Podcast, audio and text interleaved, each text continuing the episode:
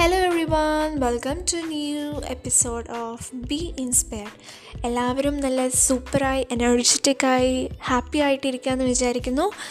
സാരമില്ല. നിങ്ങളിപ്പോൾ എന്തെങ്കിലും പ്രശ്നത്തിൽ കൂടെ അല്ലെങ്കിൽ വിഷമത്തിൽ കൂടെ കടന്നു പോവുകയാണെങ്കിലും ഇതും കടന്നു പോകുമെന്ന ആത്മവിശ്വാസത്തോടു കൂടി വേണം നമ്മൾ ഓരോ ദിവസം നീക്കാനായിട്ട്.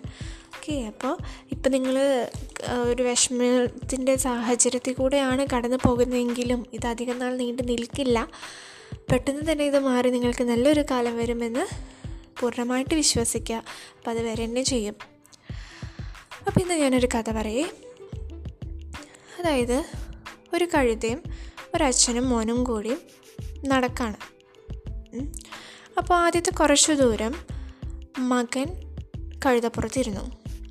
അപ്പോൾ അത് കണ്ട നാട്ടുകാരൊക്കെ പറഞ്ഞു ഈ മകൻ എന്തൊരു സാധനമാണ് ഈ വയസ്സായ അച്ഛനെ നടത്തിപ്പിച്ച് അവൻ അതിന്റെ മുകളിൽ കയറി സുഖമായിട്ട് പോകണം നോക്ക് എന്ന് ആൾക്കാർ പറഞ്ഞു. അപ്പോൾ ഇത് കേട്ടപ്പോൾ ഇവർക്കാകെ എന്തോ പോലെ. അപ്പോൾ മോൻ ഇറങ്ങി അച്ഛൻ കയറി. അങ്ങനെ കുറച്ച് ദൂരം അവരങ്ങനെ പോയിക്കൊണ്ടിരിക്കുമ്പോൾ അവിടുത്തെ നാട്ടുകാർ പറയാണ് ഈ അച്ഛൻ എന്തൊരു ക്രൂരനാണ്? ഈ മോനെ നടത്തിപ്പിക്കണ കണ്ടില്ലേ? അച്ഛൻ സുഖിച്ച് കഴുതപ്പുറത്ത് പോവാണ്. അങ്ങനെ പറഞ്ഞു അപ്പോൾ ഇവരെന്ത് ചെയ്തു? ഓ ഇങ്ങനെയും പറ്റില്ല. എന്നാൽ പിന്നെ ഒരു കാര്യം ചെയ്യാം. രണ്ടു പേർക്കും കൂടി പോവാം. കഴുതപ്പുറത്തെന്ന് വിചാരിച്ചു. അങ്ങനെ കഴുതപ്പുറത്ത് ഈ അച്ഛനും മോനും കൂടി പോവാണ്. അപ്പോൾ നാട്ടുകാർ പറഞ്ഞു എന്ത്? എന്ത് ആൾക്കാരാണ് ഇവർ എന്തൊരു ക്രൂരമായിട്ടാണ് കഴുതയുടെ അടുത്ത് പെരുമാറണേ?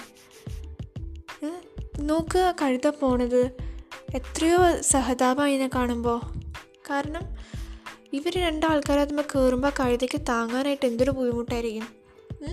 അങ്ങനെ പറയണ കേട്ടു കുറച്ച് പേര്. അപ്പോൾ അവസാനം എന്ത് ചെയ്തു എന്ന് വെച്ചാൽ ഇവർ രണ്ടുപേരും അച്ഛനും മോനും കഴുതപ്പുറത്തുനിന്ന് താഴെ ഇറങ്ങി നടക്കാൻ തുടങ്ങി. കഴുതയും ഒറ്റയ്ക്ക് ഇവർ കഴുതയോടൊപ്പം നടക്കാൻ തുടങ്ങി.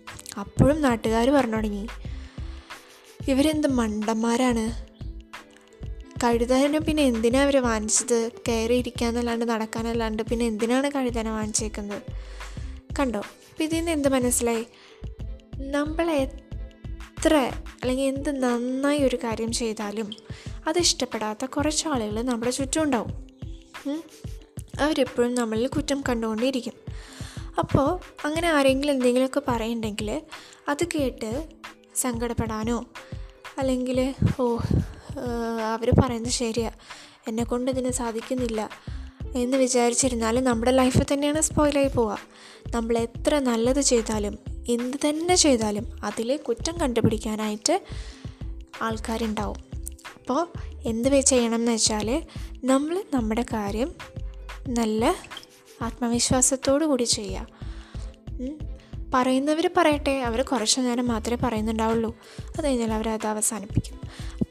ഒരിക്കലും മറ്റുള്ളവർ നിങ്ങളെക്കുറിച്ച് എന്ത് ചിന്തിക്കുന്നുവോ എന്ത് പറയുന്നുവോ എന്നുള്ളത് കേൾക്കാതെ ഇരിക്കുക അല്ലെങ്കിൽ ഒരു ചെവി കൂടെ കേട്ട് മറ്റു ചെവി കൂടെ കളയുക കേട്ടില്ലേ? അപ്പോൾ സൊസൈറ്റി അല്ല നിങ്ങൾ ആരാണെന്ന് തീരുമാനിക്കേണ്ടത്.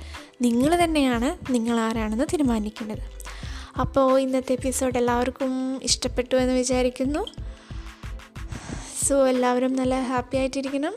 അടുത്ത ആഴ്ച ഇതുപോലൊരു ഇൻസ്പയറിങ് സ്റ്റോറി ആയിട്ട് വീണ്ടും വരുന്നതായിരിക്കും. അതുവരെ ടാറ്റാ ഗുഡ് ബൈ